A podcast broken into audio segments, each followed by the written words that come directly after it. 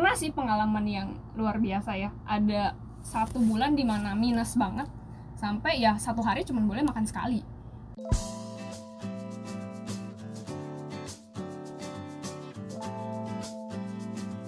Halo Bobars, welcome to Taiwan Boba.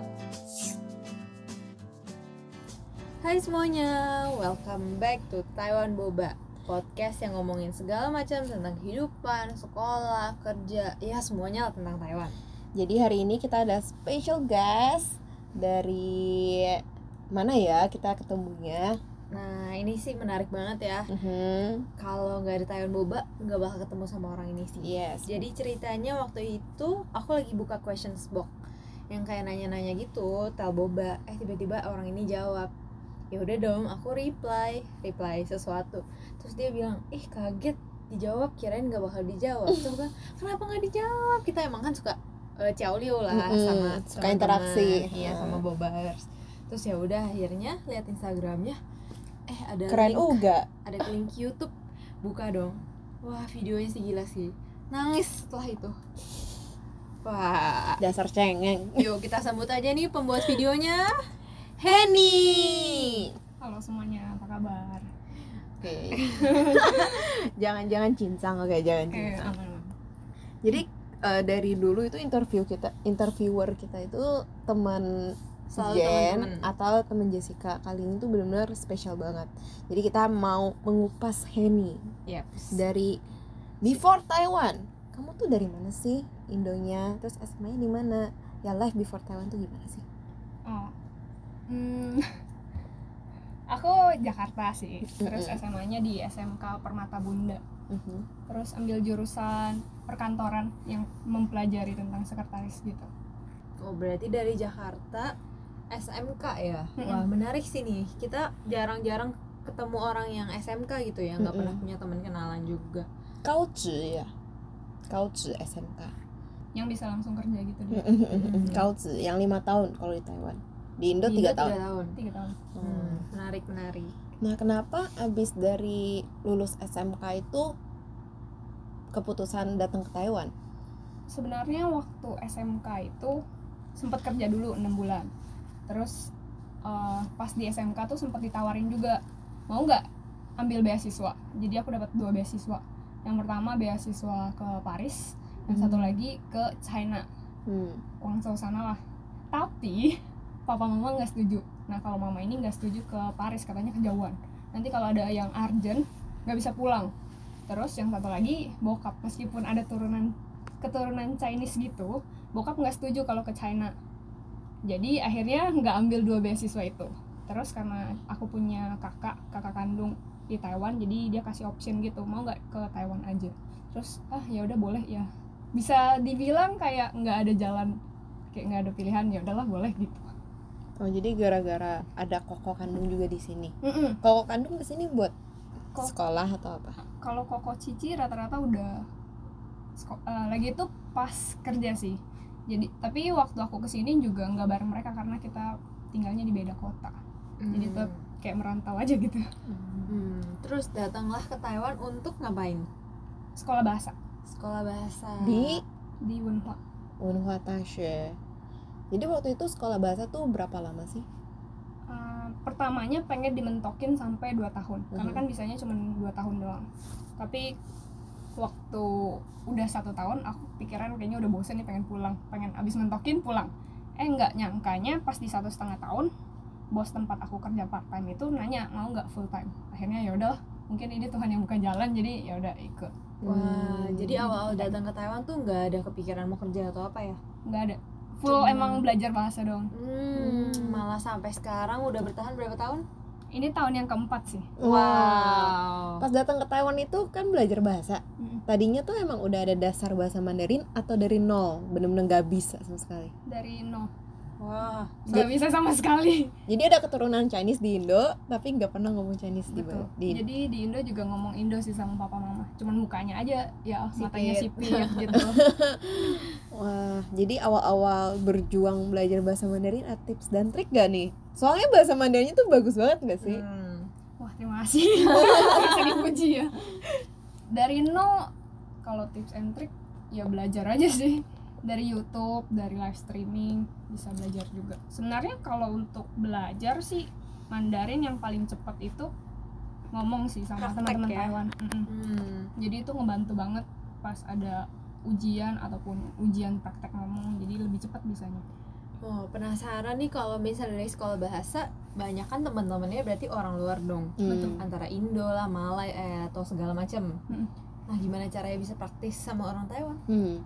Kebetulan hari itu aku sering nonton YouTube terus iseng-iseng komen pas komen eh ada yang bales ternyata dia temen bisa jadi orang teman Taiwan terus dia ajak ketemuan lalu bu- bangun hubungan lah kayak gitu terus dia juga orang yang bantu aku ketemu sama teman-teman dia yang lain jadi dia Hmm. kayak buka buka jalan, Jalan. iya jadi banyak ketemu teman-teman ya gara-gara dia Wow. Jadi lingkungan lingkungan hidup kamu itu tuh kebanyakan orang Taiwan semua yang berbahasa Mandarin.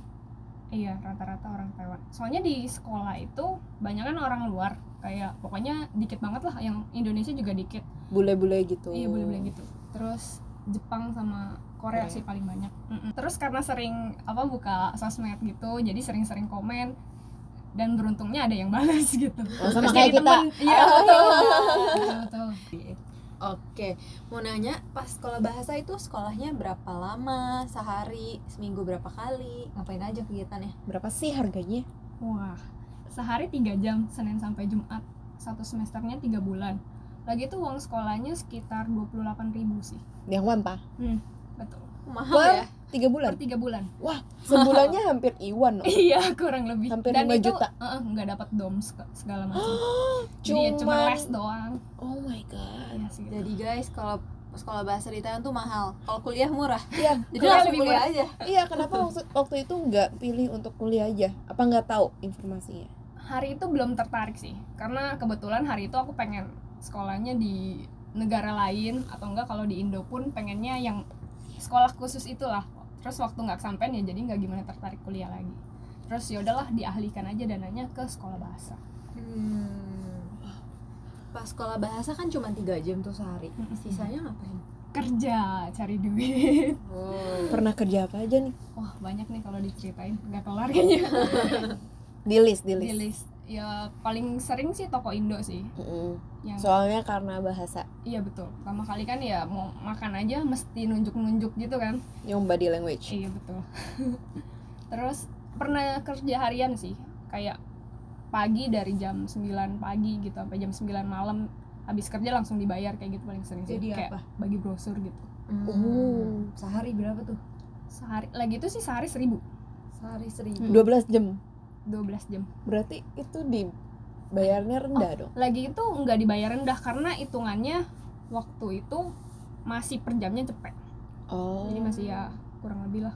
Sama tuh. Tapi cepet kali 10 seribu. Tapi Iya, kan ada iya. istirahatnya. Ada istirahat. Dapat makan Oke. juga. Hmm. Jadi dulu part time sekolah bahasanya toko Indo jadi apa? Toko Indo Ya. bertahap sih. Ada yang- Mm-mm. pertama kali kan nggak langsung di depan, jadi mulai dari cuci piring dulu, terus tukang sapu dulu, pengantar makanan, terus baru terakhir yang udah the top tuh megang kasir. Hmm. Ini kalau toko Indo kayaknya paling topnya megang kasir. Emang bisa apa lagi? Wah, juga susah payah banget buat kerja karena mau membiayai hidup sendiri sama uang sekolah juga kah? Iya betul. Jadi aku target ke Taiwan pertama kali itu gimana caranya aku nggak minta uang lagi sama orang tua. Bukan minta sih. Aku mikirnya bukan minta, aku mikirnya minjem. Gimana nggak minjem uang orang tua lagi, nggak ambil uang orang tua lagi. Terus dari situ ya gimana pun caranya harus bisa bertahan hidup, harus bisa bayar uang sekolah sendiri, ya uang sabun apa pun itu tetap harus biaya sendiri. Jadi pas dari Taiwan udah semuanya biaya sendiri, termasuk uang sekolah sih. Ya uang sekolah paling berat sih sebenarnya. Mahal banget. Pengen tuli ya. Iya. Waktu itu kalau boleh tahu kan dari eh, sekolah aja per bulan harus ada kira-kira disisihkan iwan kuai. Waktu itu kerja kayak gitu habis-habisan sebulan kira-kira ada pemasukan berapa sih? Baru cukup untuk menutupi semua. Oh kalau aku ngitungnya per tiga bulan sih. Hmm. Jadi tiga bulan itu ya hitung uang kos, hitung uang sekolah, semuanya dijumlahin terus dibagi tiga. Karena kan per tiga bulan. Jadi Mm. dar- dalam tiga bulan itu aku har- aku harus menghasilkan berapa duit baru bisa nutupin itu semua. Mm-mm. Jadi kayak gitu nyari cara hitungnya. Terus dari 1 sampai tanggal 31 ya kalau emang diperlukan bulan itu ya harus mati-matian kayak gitu jadi biasanya aku sekolah dari jam 10 sampai jam 1 siang jam 1 siang ke tempat kerja kan nyampe kira-kira jam 2 jam 2 lanjut sampai jam 10 malam. Hmm. nyampe rumah lagi jam 11 malam belajar segala macam ya paling jam 1 jam 2 ya baru istirahat kayak gitu sih. Hmm. 1 sampai tanggal 31 tuh kayak gitu. Tiga bulan bisa ada pemasukan berapa untuk menutupi semua biaya itu? Satu bulan minimal 27.000 ribu. Wow. Itu Sekitar. udah kayak full time di Taiwan gitu gak sih iya betul. tapi Cuti tiap hari shinzi. iya tapi tiap hari kerjanya begitu. Mm-mm. sabtu minggu enggak kan Sabtu Minggu termasuk. Wow. Karena kalau Sabtu satu hari nggak kerja aja satu hari udah hilang seribu. Iya. Itu udah udah jadi bisa minus. kurang 8.000 ribu sembilan belas ribu ya. Tuh. wah. Gila gila. Berarti dia dari membiayai hidup apa uang sekolah sendiri segala macam masih bisa menabung bisa Sebenarnya nabung. nggak nabung nggak nabung. nggak nabung. Soalnya kayak pas gitu kan. iya semuanya pas. Eh, hitung-hitung senghofe atau biaya bulanannya cuman boleh ngabisin 4 sampai lima ribu per bulan. Jadi sisanya itu ya buat uang kos buat uang sekolah. Ya pokoknya sisa-sisa lima ribu lah buat bertahan hidup sampai bulan depannya lagi. Bisa nggak bertahan hidup dengan segitu di Taipei? Sebenarnya bisa bisa aja. bisa-bisa aja tapi ya dipepetin. Jadi ya pernah sih pengalaman yang luar biasa ya. Ada satu bulan di mana minus banget sampai ya satu hari cuma boleh makan sekali gitu. Karena biasanya makan sehari dua kali dan tiba-tiba mepet gitu uangnya ha- hanya ada segitu jadi ya sehari cuma bisa makan sekali. Waduh gila. Terus? Nangis nggak? Enggak. Enggak enggak maksudnya ya bukan mau nangis gimana bener-bener perjuangan hidup Tuh. aku sendiri walaupun aku juga membiayai membiayai diri sendiri buat kehidupan dan uang sekolah pas aku kuliah tapi karena mungkin waktu itu aku kerjanya aku ambil aku cari cara gimana aku dapetin duit yang lebih banyak daripada Betul. kerja di toko Indo gitu loh Hmm. jadi maksudnya kayak kita jadi mikir kita nggak cuma pengen mentok eh, salary minimal di Taiwan gitu kita cari kerja yang bisa lebih banyak dan itu bikin meningkat gak sih Hmm, aku dulu tem- Hmm. tempat kerjanya sih di dua tempat ya Hmm. karena kalau satu kurang biasanya kalau nggak kurang jam kurang pemasukan jadi harus tetap ada dua pekerjaan gitu Mm-mm. tapi dua-duanya itu lagi itu sih restoran sama satu lagi kantor jadi selang-selangin jamnya gitu kalau kantor itu kerjanya apa? customer service sih rata-rata oh customer Hmm. service kalau kantor kalau enaknya kalau di restoran tuh dia kan buka sampai malam jadi bisa kerja sampai lanjut lagi gitu Hmm. Hmm. Oh, terus jadi keinget tadi yang katanya pas part time ditawarin jadi full time. Hmm. Nah, gimana tuh ceritanya sekarang berarti kerja yang itu? Iya kerja yang itu. Jadi sebelumnya itu sempat kerja part time di perusahaan lain. Terus waktu tahu dia nggak bisa bikinin visa kerja, terus buru-buru pindah pindah ke perusahaan. Nah pindah ke perusahaan yang ini sebenarnya waktu itu nggak ada tanda-tanda mau dibikinin visa kerja sampai hari udah kayaknya udah mau mentokin tapi kayak masih mikir-mikir juga sampai ditanyain baru jadinya di perusahaan yang itu. Jadi sekarang full time di perusahaan Indonesia di Taiwan. Hmm. Wow, jadi customer service. Iya betul. Udah berapa lama tuh kerja di sana? tiga tahun udah mau udah mau tiga tahun sekarang yang tahun kedua tapi kalau dihitung dari part time nya ya tiga tahun Oh, jadi full time-nya tuh 2 tahun. Mm-mm. Wow. Udah lama juga ya. Iya, lumayan betah juga ya. Cari kerja di Taiwan tuh susah gak sih menurut kamu? susah-susah gampang sih yang pertama sih kayaknya kemampuan bahasanya harus Cukup. karena eh-eh. karena kalau emang bahasa terbatas mau kerja juga terbatas terus yang kedua kayaknya skill sih karena pendidikan gak tinggi ya harus punya skill dan kemampuan bahasa Wah. Bagus nih dia mengenal dirinya tapi dia menambahkan dengan yang lain.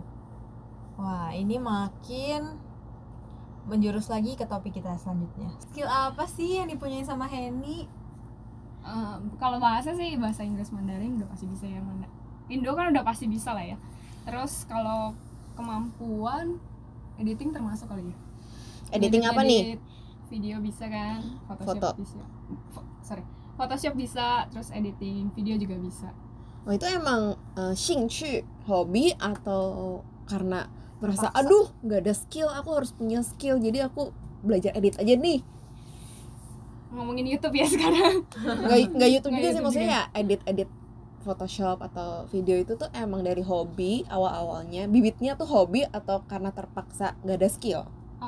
Pertamanya kalau YouTube itu simpelnya karena disuruh sih jadi Disuruh ada siapa? sese- ada seseorang Heeh. ah, maaf nih nggak boleh mention namanya. Eh, nggak apa-apa. Dia- soalnya dia dia sendiri sih yang mau katanya tunggu udah punya play button atau udah punya 100 ribu baru ngomong nama dia. Tapi katanya sekarang ya no name dulu. Mhm. jadi seseorang itu bilang eh bikin YouTube dong. Ya karena aku yang nerima kayak oke. Kayak mama disuruh cuci piring gitu loh. Oh oke jalanin gitu. Tapi nggak ada niat. Udah nggak ada niat ya jalanin aja tetap. Ya pokoknya videonya yang ngomong ganggal lah bikinnya terus sampai satu hari di 2018 pertengahan ada kayak seminar gitu. Dia kayak ngomong sesuatu yang berguna banget dibilang jadi orang yang berguna jadi orang yang bermanfaat. Dari situ baru kayak yaudah nih seriusin YouTube-nya. Dari situ baru ketemu juga tujuan buat YouTube. Jadi pertama kali mulai YouTube pun nggak ada tujuan kayak yaudah jalanin aja dulu gitu. Bikin waktu- video nggak ada topik gitu? Iya betul. Apa kayak ngevlog ngevlog gitu aja kayak nggak jelas nggak jelas. Modal HP modal HP Hmm. Betul terus dari situ pas udah jalanin udah ketemu tujuan baru jalaninnya lebih serius lagi. Jadi karena YouTube itu juga jadi mau nggak mau belajar yang lebih serius jadi editing bisa. Editing apa maksudnya? Video YouTube tapi bikin thumbnail Photoshop juga. Mau nggak mau harus belajar juga gitu. Sekarang jadi suka sama editing video? Suka. Jadi bener-bener suka banget. Sebenarnya editing tuh butuh banyak waktu sih Naishin Iya betul. aku juga orang yang nggak sabar, tapi karena menurut aku itu bisa jadi nilai plus, jadi ya pelajarin. Jadi ya harus bisa gitu. Sorry. Hmm. Jadi harus dipelajarin, jadi ya harus bisa juga. Hmm, mantap mantap. kan tadi bilang di tengah-tengah baru tahu tujuan, tujuan. Apa tuh? Wah, sebut ini. Sebenarnya ada tiga sih. Yang pertama itu jadi orang yang bermanfaat. Mhm. Jadi orang Tangga yang- yoyo beneran Betul. jadi harus jadi orang yang berguna. Mati itu nggak sia-sia gitu lah. Wih, berat so deep.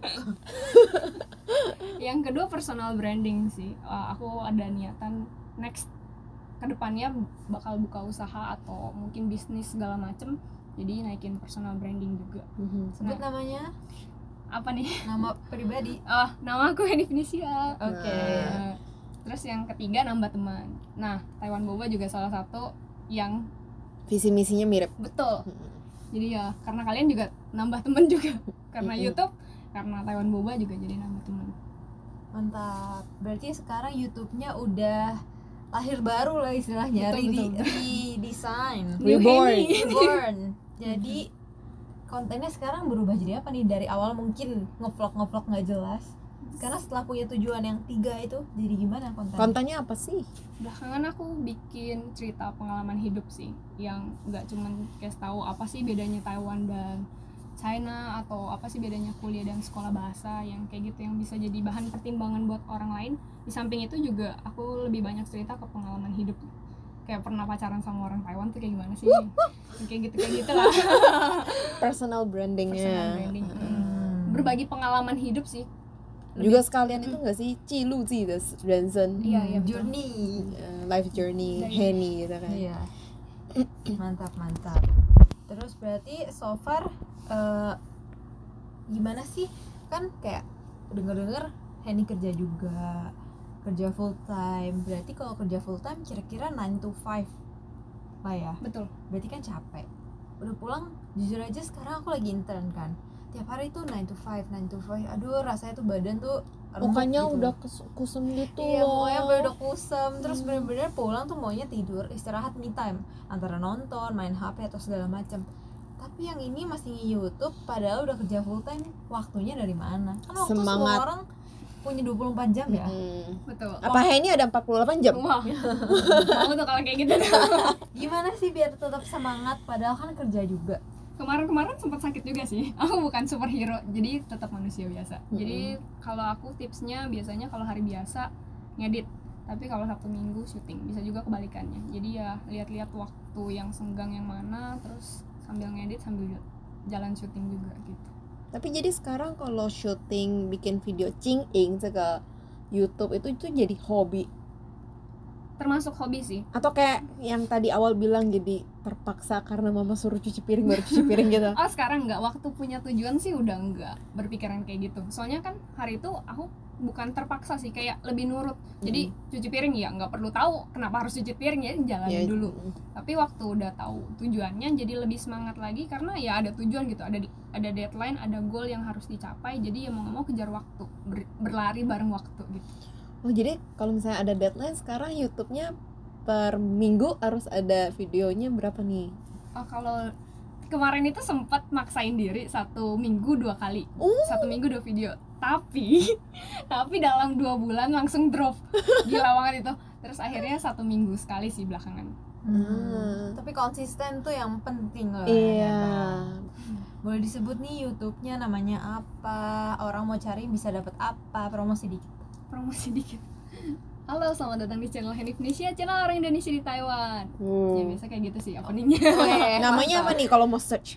Henny Indonesia Namanya dia. betul VI sama Indonesianya punya Indonesia Wih. bangga banget deh Eh bangga bangga bangga. Mamanya Mantap. pinter nih kasih namanya. iya. Unik unik. Terus mau nanya dong, apa sih yang bisa bikin bertahan? An- Apakah orang-orang yang reply message kak thank you atau gimana? Boleh di sharing dikit nggak? Ini mah Jen sendiri yang pengen nanya ya. Perlu semangat buat konsisten buat Taiwan boba juga. oh iya. Lagi tuh yang paling sampai nangis banget sih waktu denger orang bilang. Jadi aku punya temen dan dia kasih lihat video aku ke temennya lagi. Terus dia kayak kasih tahu eh Fan India tuh nangis. Dia terharu. Katanya kamu berguna banget jadi orang. Itu sih yang bikin terharu kayak orang dengar kata orang yang orang itu lihat sendiri kalau orang itu nangis. Itu kayak kalau bisa di videoin tuh kayak reaksi video. Habis mereka tahu lu lu jadi berguna banget. Kayak lebih Hidupnya bermakna. Mm-mm, hidupnya lebih bermakna. Jadi kalau ya mati ya nggak sia-sia lah gitu. Hmm. Balik lagi ke visi misi awal. Hmm, jadi manusia yang berguna. Mantap mantap. Emang sih yang kayak gitu-gitu ya dari mungkin kita capek. Kan kita bikin kayak konten kayak gini juga capek ya. Mm-hmm. kan makan waktu tapi kalau udah dapetin kayak gitu-gitu tuh rasanya senyum senjo kan? Mm, betul. Itu yang bener-bener yang aku rasain juga sih. Kayak dulu aku kerja di satu company for four years dan aku nggak pernah merasa capek. Aku setiap hari kerja tuh senyum. Karena senyum senjo kan? Dan sekarang aku feel like so useless. Kalau nggak ada Taiwan boba. Tapi Iya, karena ada iya. Taiwan boba jadi I feel so useless. Gak useless dong. Oh boba. So useful. Aduh ngomongnya. Oke jadi kalau aku lihat kemarin tuh dari YouTube Henny ini ada beberapa video tuh keren banget. Beda sama video YouTube orang Indonesia di Taiwan yang lain. Yaitu Henny ada collab sama orang Taiwan iya betul gimana sih caranya lebih tepatnya youtuber Taiwan sih ya YouTuber YouTuber Taiwan lebih keren lagi Iya. not just orang jangan Taiwan. salah ngomong sorry sorry gimana sih bisa collab sama YouTuber Taiwan yang terkenal sekali Oke, jadi lengkap banget ya langsung. jadi yang ketiga kan aku pengen nambah temen sekaligus nambah pengalaman. Terus pas lagi tidur bangun terus mandi terus kayak kepikiran eh kenapa nggak coba untuk collab sama youtuber Taiwan aja ya? Sekaligus nambah temen sekaligus nambah pengalaman dan satu lagi followers. Bukan. Subscriber. Bukan. Tambah challenge ke diri sendiri sih. Sebenarnya untuk nambah subscriber karena aku nggak bikin YouTube ini jadi pekerjaan jadi ada duit nggak ada duit nggak ngefek. Ya tapi ya yang buat seneng itu ya prosesnya sih dari benar-benar nol sampai sekarang yang udah lumayan naik kan setuju kita baru ngomongin tentang hal ini Jen proses prosesnya itu yang paling penting ya 过程比结果还要重要因为嗯过程才是你 setuju. 真正学习的时候 back to Henny 嗯 Eh, terus nge challenge diri sendiri tuh kayak gimana sih maksudnya Hmm. apa oh yang terakhir itu karena belakangan collab sama youtuber jadi beda orang be- beda case sih ada satu orang yang karena dia emang youtuber full dia pengen videonya tuh tayang bareng di hari itu. Kayak misalnya sabtunya syuting sabtu depannya mau tayang. Wah itu benar-benar kejar tayang lagi tuh. Benar-benar harus ngedit karena kan bedanya kalau dia tuh subtitlenya full Mandarin. Kalau aku harus masukin tetap subtitle Indonesia tapi juga ada Mandarin. Itu sih kayak berlomba sama waktu yang harus deadline-nya harus up ya harus up gitu. Terus pernah juga satu lagi sama youtuber Taiwan juga dia itu lebih unik karena pertamanya aku pengen bikin sama dia tuh konten di luar ruangan. Tapi ternyata hari itu hujan. Jadi tiga hari sebelumnya harus mikir ulang kira-kira konsep apa yang pas buat di hari hujan. Mau nggak mau indoor. Jadi lang- lebih challenge ke diri sendiri tuh kayak harus cepet nih ganti konsepnya kayak gimana. Kayak gitu sih. Wah. dan jam waktu ngedit iya iya gila sih bisa balance kerja YouTube wah mantep banget. Jangan lihat kalau YouTube video cuma 3 menit 4 menit itu belakangnya berhari-hari. Berhari-hari berjam berpuluhan jam ya. Betul. Kita nonton YouTube kadang-kadang dicepetin. Iya, padahal tuh work hard di belakangnya aduh. Kita harus appreciate belajar untuk appreciate lebih kanci ke everything gitu nggak Mm. sih? Nah kalau misalnya YouTube channel ini yang Henny sedang jalankan rencana ke depannya tuh apa sih? Kan sekarang kan tadi bilangnya nggak mau dapetin duit juga. Ya mau semiyali tuh enak. Tau si ini de muti sih semua. Kalau ujungnya YouTube ujung you, sorry. Kalau ujungnya YouTube itu sebenarnya YouTube nggak ada ujungnya sih. Jadi tetap konsisten bikin sampai orang merasa mungkin sekarang aku berpikirnya aku berharap satu video ini berguna untuk satu orang. Tapi di YouTube ini kan masih panjang. Dia kan platform ya. Mungkin kalau dia bangkrut tiga tahun lagi ya abis berarti. Kalau belum ya berarti masih lanjut terus sampai yang namanya sekarang satu orang nih berasa aku berguna. Tapi mungkin di satu hari akan ada 100 ribu orang yang berasa aku tuh berguna. Itu berasa lebih wow lagi kan. Wah gitu. mantap. Penasaran apakah ini bakal dijadiin pekerjaan full time sebenarnya agak belum kepikiran ke sana sih karena emang masih takut karena kalau aku nggak jadi nge YouTube lagi nanti editor makan apa kayak gitu kan jadi terbebani jadi Mikirin untuk orang dia Iya jadi banget. untuk saat ini ya jalanin dulu sendiri gitu oh tadi ngomongin editor berarti ada timnya nih atau gimana Enggak, aku kerjain sendiri ngedit sendiri, syuting sendiri, semuanya sendiri. Kecuali kalau collab, dia mau collab ya aku bawa kamera ke tempat dia gitu. Wow. Sama nih kayak kalian. Kayaknya. Berdua aja. kita lagi Tapi kan- kita. tapi kan kita berdua kalau Henny kan sendiri beda. Lebih superhero Heeh, lagi kita kan masih bisa brain- brainstorm kalau kita lagi ada satunya yang nggak semangat bisa disemangatin dari satunya lagi. Berarti Henny dapat semangat semuanya tuh dari mana? Kalau lagi burn out lagi nggak ada ide lagi gimana? Kamu ngelakuin apa sih? Biasa sering Q&A di IG story sih. Sama satu lagi biasanya ada beberapa orang yang teman Indonesia di Indonesia yang aku percaya jadi kayak VVIP, teman VVIP gitu lah. jadi Jadi- kuwen gitu ya Iya, jadi aku nanya eh kalau bikin konten ini menurut, Menurut dia kamu gimana? gimana? Mm-mm. Tapi jadi banyak nggak ada yang pakem satu orang gitu. Hmm, banyak dapet- kuwen dapat dari Iya. banyak orang Heeh. itunya insightsnya Iya. wah mantap jadi so far YouTube mengubah hidupmu Ya 50 persen, 50 persennya 50 lagi persen, 50 persennya lagi kan kehidupan nyata. Karena Hmm. YouTube kan ya sosmed gitulah, tidak terlihat. hmm, betul betul tapi berarti nggak nyesel dong bikin YouTube Nggak nyesel sih. terus mau sampai kapan nih kerja di Taiwan Kalau per kontrak sih tahun depan habis ya, tapi ada kemungkinan masih pengen lanjut lagi sampai ya berikut berikutnya lah. overall suka sama Taiwan Taiwannya suka sih, maksudnya aman, Mhm. terus teman-temannya juga ramah, Mm-mm. jadi betah. lebih betah di Indo atau di Taiwan Wah, so hard to Tricky choose tricky banget. Kalau untuk lingkungan aku pilih Taiwan, tapi untuk temen aku tetap pilih Indonesia. Hmm, soalnya Mhm. lebih banyak temen di Indonesia Lebih gampang sih kalau mau curhat. oh karena bahasa iya bahasa. padahal dia bahasanya juga jago udah bisa collab sama youtuber Taiwan berarti kan udah ada level tertentu dong yang Mm-mm. bisa dia collab Kalau masalah curhat kan hati ke hati ya. Jadi Hmm. beda orang, beda bahasa, beda, beda culture juga. beda culture beda ya Iya, curhatnya beda, gaya curhatnya juga beda kan. Oh, gaya pacarannya juga beda Kacau. boleh tuh dikorek sedikit iya kan tadi kan Wah. rada ngomong tentang pernah pacaran sama orang Taiwan gimana betul, sih betul. boleh gak sih pengen, pengen tahu aja gitu kapan tuh kan kapan Waduh, flashback lagi. Nonton deh di YouTube ini Indonesia. kasih teaser dikit Oh, sebenarnya deket sih nggak sampai pacaran, tapi berawal deketnya itu dia ngejar aku sampai 2 tahun. Sampai culture shock yang dia nanya mau jadi pacarnya apa enggak. Itu dia nggak nanya. Jadi dia nanyanya langsung kayak mau tinggal bareng nggak? Nanti kalau udah oke langsung merit. Jadi dari situ aku bilang, "Oh, sorry, tidak tertarik." Tongju ya Iya.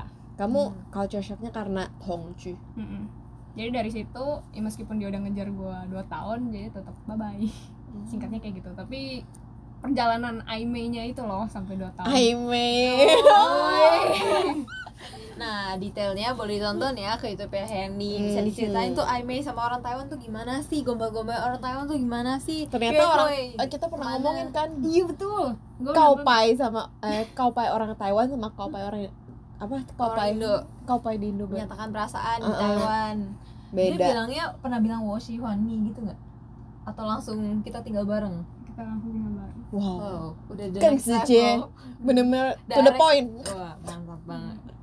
emang kalau di Taiwan sih sih kebanyakan kayak gitu ya di Taiwan sih biasa aja ya ini belakang rumah belakang kamar juga gitu semua sih banyak kan yang Hongju tapi buat gue sendiri yang masih totok gitu ya mungkin jadi belum menerima sih orang Indo kebanyakan nggak bisa terima tongju sih Ya nggak apa-apa, semua orang punya pendirian masing-masing. Ya. Ya, it's okay. different culture Betul betul. Nah, penasaran nih buat Henny mau nanya berarti kan selama ini sekolah bahasa satu setengah tahun itu bisa membuat kamu dapat kerja di Taiwan terus bisa juga membuat jadi youtuber yang bisa collab sama orang Taiwan. Wah kayaknya berhasil banget nih. Right?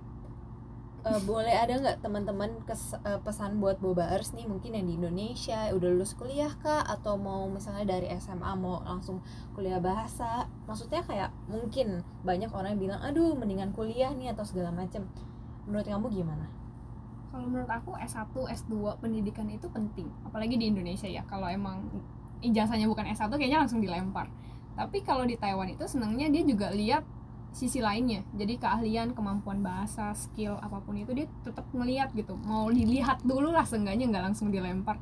Jadi dari situ aku pikir ada kesempatan nih di Taiwan. Barulah mulai yang namanya boleh deh coba-coba untuk kerja full time di Taiwan. Terus selain itu juga aku rasa tujuan itu perlu ya. Karena kayak aku mundur YouTube yang harusnya mungkin udah sekian subscriber jadi diundur karena dulu udah jalanin tapi ya kayak niat nggak niat. Sama sih kayak sekolah bahasa waktu aku datang aku harus niat nih. Pas udah niat kerjain ya ada PR nggak ada PR ada ulangan nggak ada ulangan tetap belajar sampai akhirnya ya bisa gitu. Jadi kalau ada tiga tips nih buat teman-teman yang mungkin udah di Taiwan kayak mau sekolah bahasa gimana sih biar bisa lancarin Mandarin? Karena kan lumayan kasusnya ini lumayan cepat ya. Betul. Ya gimana sih? Maksudnya kita di sini udah seberapa lama mungkin kayak tetap kurang lancar kita malu? Apa sih tiga tips gitu yang paling penting? Sering nonton YouTube. Sering sering ngobrol sama orang Taiwan. Terus yang ketiga lupain dulu bahasa Indonesia sejenak. Hmm, bener banget. Soalnya aku sendiri kan guru bahasa. Setiap kali aku ngomong ke, te- ke eh, student aku ngomongnya, yuk nggak boleh ada bahasa Inggris kalau lagi belajar bahasa Indonesia. Hmm. Nah, sering kecampur gitu gak sih? iya betul betul Wah bagus banget, bagus banget. Oke, jadi hari ini kan kita udah ngobrol banyak lah mengupas Henny si youtuber Indonesia yang di Taiwan? Mm-hmm.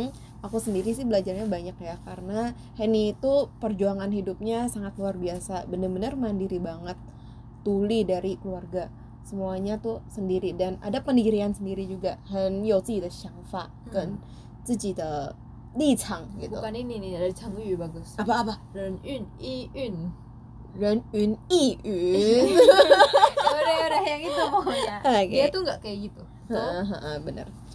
Nah jadi eh, aku tuh belajar Henny tuh nggak ngelihat hasilnya dulu, tapi belajar dia lebih mentingin prosesnya.